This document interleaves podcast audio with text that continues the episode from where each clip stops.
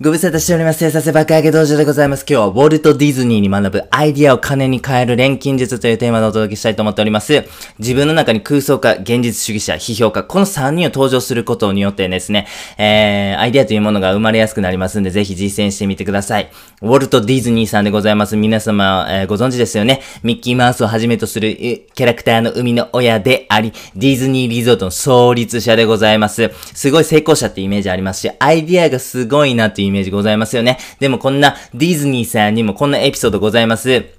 な、いや、お前マジ想像してないよな。カス。うん、お前朝から会社来んでという風に言われましてね、新聞社クビになったんですよ。なんとあのアイディアに溢れてるイメージがあるウォルト・ディズニーさんが創造性がないという理由でね、新聞社クビになるどういうことやねんということでございますね。あとね、3回も会社潰してしまうというね、苦々しい、えー、エピソードもございます。こんなね、結構苦労の人なんですよ。ウォルト・ディズニーさん。しかしその苦労を乗り越え、私たちが今日ね、ほんと夢を見させてもらってます。ディズニーランドですね。とかね、そういう風なキャラクターたち、えー、これを生み出すことができたと。じゃあ、ディズニーは、どういう風にアイディアを出していたんだというね、この、ウォルト・ディズニーの思考戦略、これちょっと見ていきましょうということでございます。ズバリ、空想家、現実主義者、批評家、この3人の、この3、3面？何でしょう、3つの面をですね、使い分けることによってアイディアの精度を高めていたということがございます。ということでね、えー、ウォルト・ディズニーのこの思考戦略を詳しく見ていく中で、あなたが日々ね、アイディアというものに向き合わなきゃいけない、アイディアというものを出さなきゃいけないという場面があるというふうに思いますんで、具体的にどういうふうにやっていったらいいのかというところをですね、見ていきましょうということでございます。最初は空想家に登場してもらいましょう。自分は魔法使いだというふうにイメージしてください。これ具体的にイメージしてください。もうマントね、家にあるんやったら、あの、羽織ってください。ほんま、なんか杖みたいな棒状のね、あの、物質があるんやったら手に持ってください。はい。えー、そういう風にイメージしてくださいね。もちろんあなたの家はお菓子で作られてますよね。だって魔法使いですから。猫は空飛んでますよ。それは魔法使いの家なんですから。自分は魔法の杖持ってるんですよ。これさえあれば何でも叶うことができる。叶えることができるというね。自分は魔法使いだという風にまずイメージしてください。そんな魔法使いである私がアイディアを出しまくるというプロセスを踏むわけでございます。この時にですね、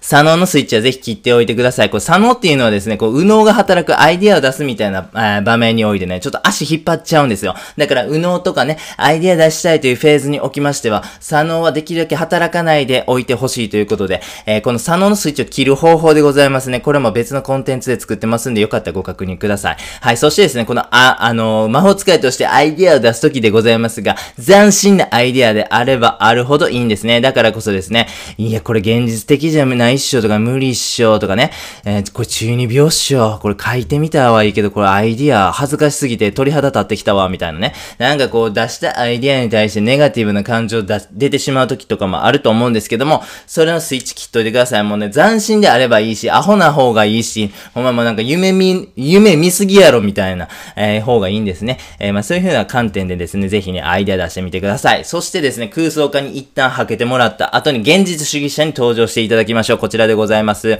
はい、この現実主義者なんでございますが、先ほどのですね、えー、魔法使いとは、あ打って変わってですね、僕はできるイメージマンが、えー、できる ビジネスマンがいいかなというふうに思ってます。七三分けでね、メガネスーツ着てます。なんかもうめっちゃいかにも仕事できそうみたいな人をですね、想像してください。そしたらね、このビジネスマンが聞いてくるわけでございます。このアイディアを実現するためにはどうしたらいいでしょうかね？みたいな感じで聞いてくるわけなんですよ。それを経てですね、自分も考えるわけです。ああ、これどうだろうな、そのまま採用できるかな？いや、マーケットに合わせてちょっと微調整しようかな。うん、この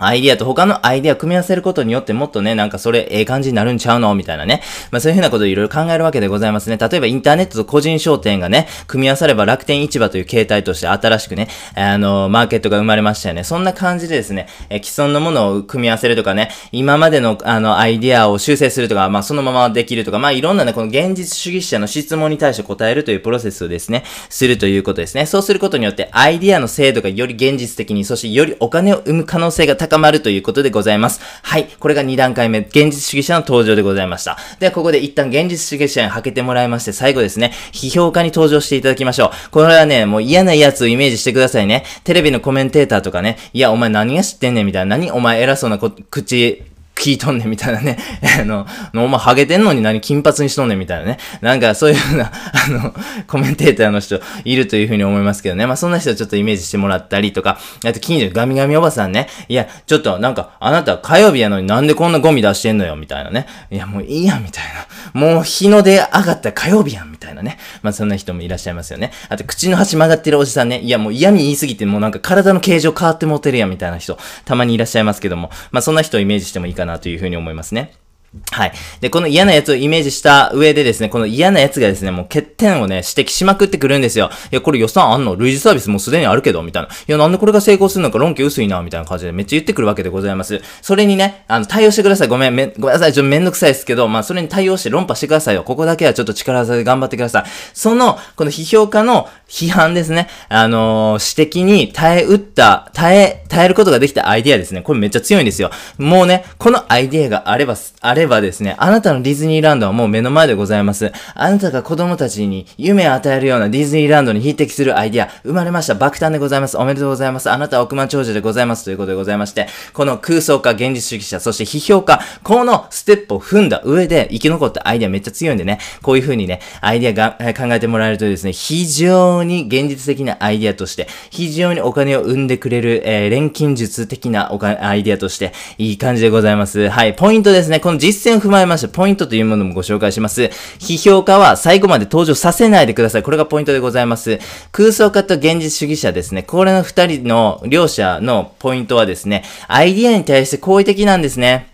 いや、いいね。冴えてるね。これ、こういうアイデアめっちゃ楽しいよね。あ、もしかしたらこう考えるともっとうまくかもしれませんね。まうまくいくかもしれませんね。みたいな感じで、めっちゃね、こう、好意的なんですよ。副写金で大根をおろしたい。あ、すいません。最後の副写金で大根をおろした。これ、ボディビル大会のね、掛け声でしたね。すいません。全然、これ関係ないことでした。こちらのミスです。申し訳ございません。お詫びいたします。はい。えー、まあ、こんな感じでですね、現実的な人と空想家というのは非常に相性良くて、アイディアに対してポジティブなんですね。あ、こんなんどうこんなんどうこんなんどうって感じでですね、このアイデアを考えるプロセスというものがどんどんどんどん進展していくんですね。だからこそ相性いいから、この二人はね、あの、混ぜてもいいんですよ。でもね、この批評家というものがね、あの、この二人とめっちゃ相性悪いんですよ。だから、二人がいいなくなった後で、この批評家を登場させるということをね、ルールとして絶対厳守してください。批評家とかに対してですね、この空想家、現実主義者、このグループと批評家ですね、これ相性悪いんですよ。このことで、ね、ぜひね、覚えていってくださいね。アイディアは奇抜でも修正したり組み合わせることで抜群のアイディアになれるわけなんですよ。だからこそですね、最初に奇抜なアイディアは奇抜なアイディアであればあるほどいいというふうにね、お伝えいたしました。もちろんその奇抜なアイディアそのもので、えー、GO できるというかね、それでお金稼げるか、それはね、ちょっとわからないんでございますが、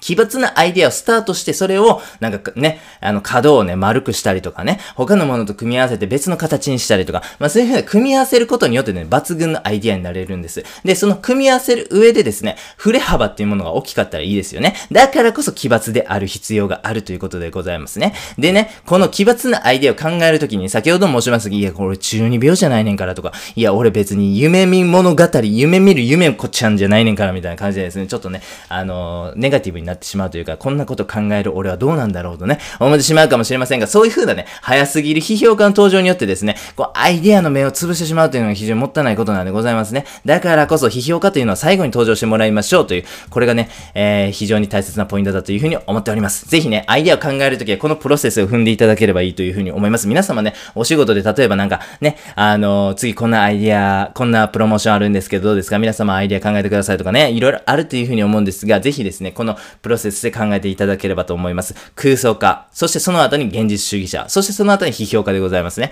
このプロセスで物事を考えるとですね、めっちゃ斬新なアイデアもありつつも、でも現実的に落とし込まれているというね、素晴らしいアイデアが考えつくことができるというふうに信じております。はい、繰り返しになりますけども、批評家ですね。これは最後の最後まで楽屋で待機してもらいましょう。ということでございます。